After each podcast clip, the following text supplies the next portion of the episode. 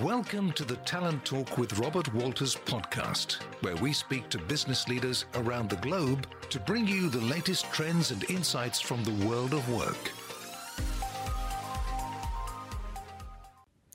Bonjour à tous et bienvenue sur ce podcast intitulé Explorons ensemble les nouvelles organisations du travail. Je me présente, Félicité de Basquiat, responsable de la practice RH au sein de la division Management de transition du cabinet Robert Walters. J'ai le plaisir de recevoir aujourd'hui Marie-Claude Chazot, DRH opérationnel chez Sage, Isabelle Aubrecht, DRH de transition chez Talencia, et enfin Jean-Michel Mire, avocat associé droit du travail au sein du cabinet Capstan. Écoutons maintenant chacun se présenter. Marie-Claude, je vous laisse la parole. Merci Félicité. Bonjour à tous. Donc, euh, comme Félicité vous l'expliquez, je suis DRH opérationnel.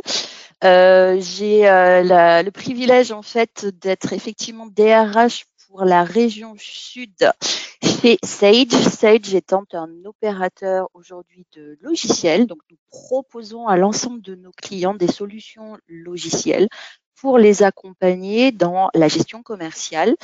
Euh, bien évidemment, euh, toute la partie comptabilité et paye. Et Sedge aujourd'hui est une société internationale, filiale d'un groupe anglais qui représente euh, environ 12 000 salariés dans le monde. Et sur la région sud, nous sommes 1600 salariés. Et je passe la parole, je crois, à Isabelle, si je ne me trompe pas. Oui, merci Marie-Claude. Oui, bonjour à tous, ravi d'être parmi vous aujourd'hui.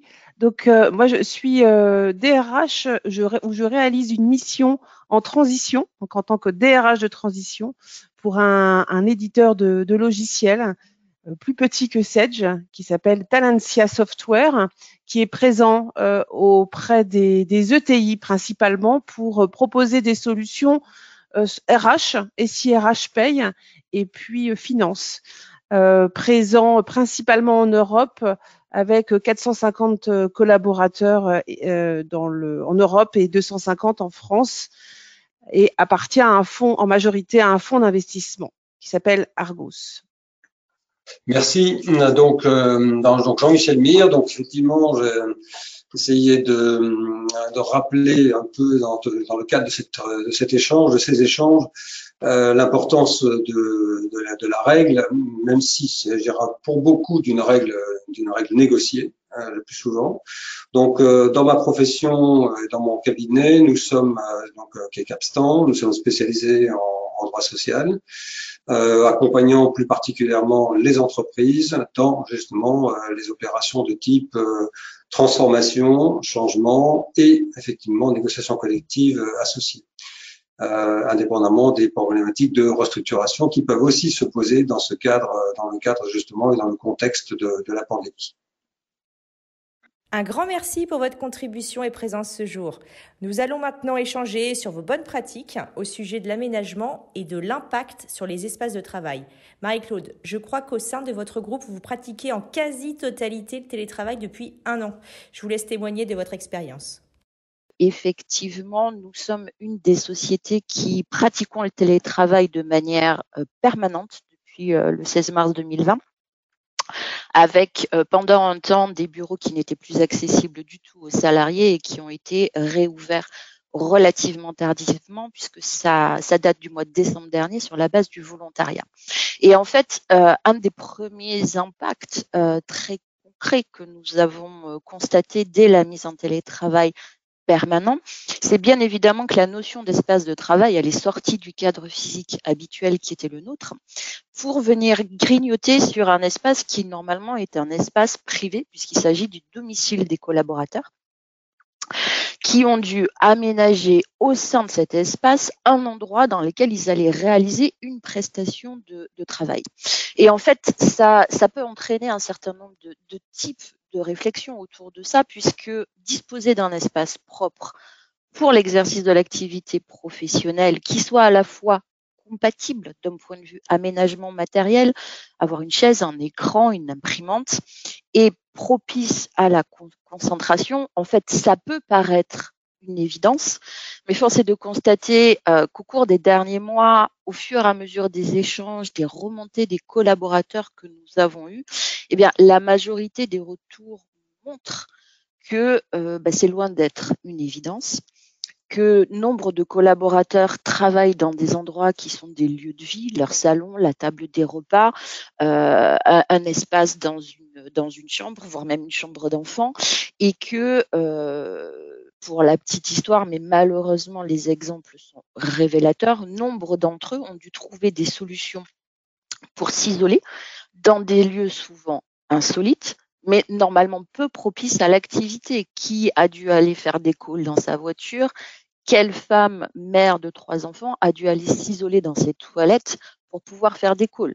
Donc on en arrive à une situation qui est complètement paradoxal puisque euh, en fait euh, les salariés ont dû trouver des mesures de compensation pour faire face à une situation exceptionnelle. Je pense que le degré le plus élevé que j'ai eu à, entendre au sein de notre entreprise est l'histoire de ce développeur pourtant qui, euh, pour des raisons de philosophie personnelle, n'a pas d'électricité chez lui et donc était complètement dans l'incapacité de travailler.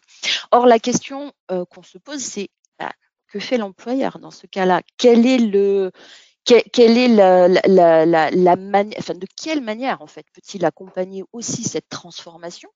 On sort du cadre de notions que j'ai vu arriver sur euh, les aménagements des bureaux, le flex office, etc., pour aller à mon sens dans une question qui pose les limites de la responsabilité de l'intervention de l'employeur, qui est quel est l'aménagement que nous pouvons proposer dans ce cadre privé en termes de fourniture, etc., pour la bonne réalisation des tâches d'un contrat, alors même qu'une des choses que tout employeur doit fournir à ses salariés, c'est la possibilité de réaliser ses missions tout en préservant une notion très très importante qui est celle de la santé physique et morale des collaborateurs.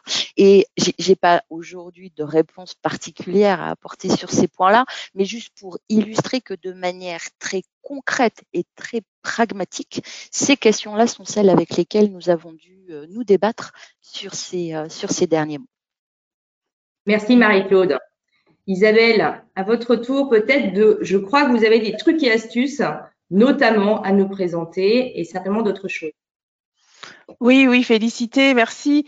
Effectivement, euh, quand je suis arrivée au sein de, Talentia, euh, c'était en pleine période de, confinement euh, et une entreprise absolument pas habituée au télétravail puisque avant la pandémie, ils étaient à un taux de, de 2%, qui était le taux d'ailleurs, on va dire, du télétravail moyen en France.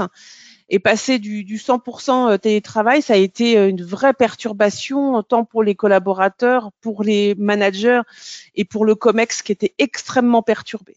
Et en fait, il fallait assez rapidement mettre en place des, on va dire des, workshops, mais extrêmement pragmatiques, assez rapidement, très courts, pour permettre euh, aux collaborateurs, aux managers chez eux. Donc, on est vraiment rentré dans la sphère du domicile pour leur permettre euh, d'optimiser leur espace de travail à domicile, euh, de travailler aussi sur leur posture, sur la posture qu'on doit avoir pour rester des heures et des heures devant notre écran, notamment euh, au niveau de, de du, du, du, squelette et puis au niveau de l'abdomen, et de permettre en tout cas aussi d'aider de, tout à chacun d'organiser sa journée de travail. Et donc, on l'a fait de manière euh, on va dire, très pragmatique. On a mis en place des workshops où on a euh, réuni, euh, compilé des compétences euh, qu'avaient les collaborateurs, voire même les conjoints. On a même impliqué les conjoints des collaborateurs. Un était estéopathe, d'autres architectes d'intérieur, une petite cousine qui était aussi coloriste. Enfin, on a fait appel à toutes ces compétences-là pour pouvoir en fait ensemble, par petits groupes, aider une collaboratrice ou un collaborateur chez lui pour organiser son espace de travail, par exemple. Donc avec la webcam, euh, on se baladait chez la personne et pour euh, lui euh, permettre de trouver des solutions optimales. Et puis on a aussi bénéficié d'exercices via un ostéopathe qui nous a donné. donc c'était l'idée, c'était pour le coup cette situation extrême de confinement a dû faire appel à un réflexe, je dirais, euh, de survie qui a été extrêmement créatif. Et puis un autre sujet euh, qui a été abordé aussi euh, chez Talencias, notamment sur l'espace de travail, ça a été, on s'est rendu compte très rapidement que ça voulait dire quoi un espace, enfin le, de travailler à domicile? Est-ce qu'on avait le droit de travailler dans sa résidence secondaire? Est-ce que on pouvait même aller au-delà de, de, des frontières? Et notamment, je parle quand le, le, le, le collaborateur dépend d'un siège français.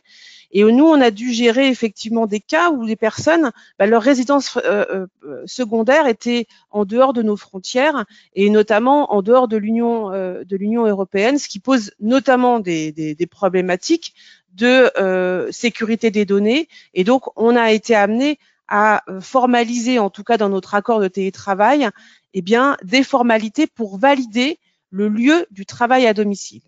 Et je pense que euh, notre avocat euh, Jean-Michel aura des, choses à, dire sur ce sujet. Donc, je lui cède la parole. Allez-y, Jean-Michel. Merci Isabelle de cette magnifique transition euh, et, passage, passage de relais.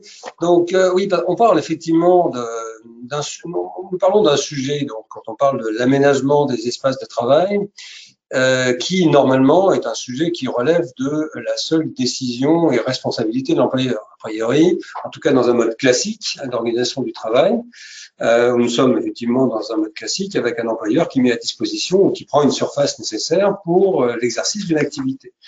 Le travail à distance avait déjà commencé à faire voler ça largement en éclat, et évidemment que le travail généralisé, le télétravail généralisé poursuit justement cette, euh, cette fragmentation de l'espace et petit à petit, la question de la légitimité, de la responsabilité de l'employeur sur l'organisation des espaces euh, laisse un peu la place à euh, un domaine de responsabilité plus partagé.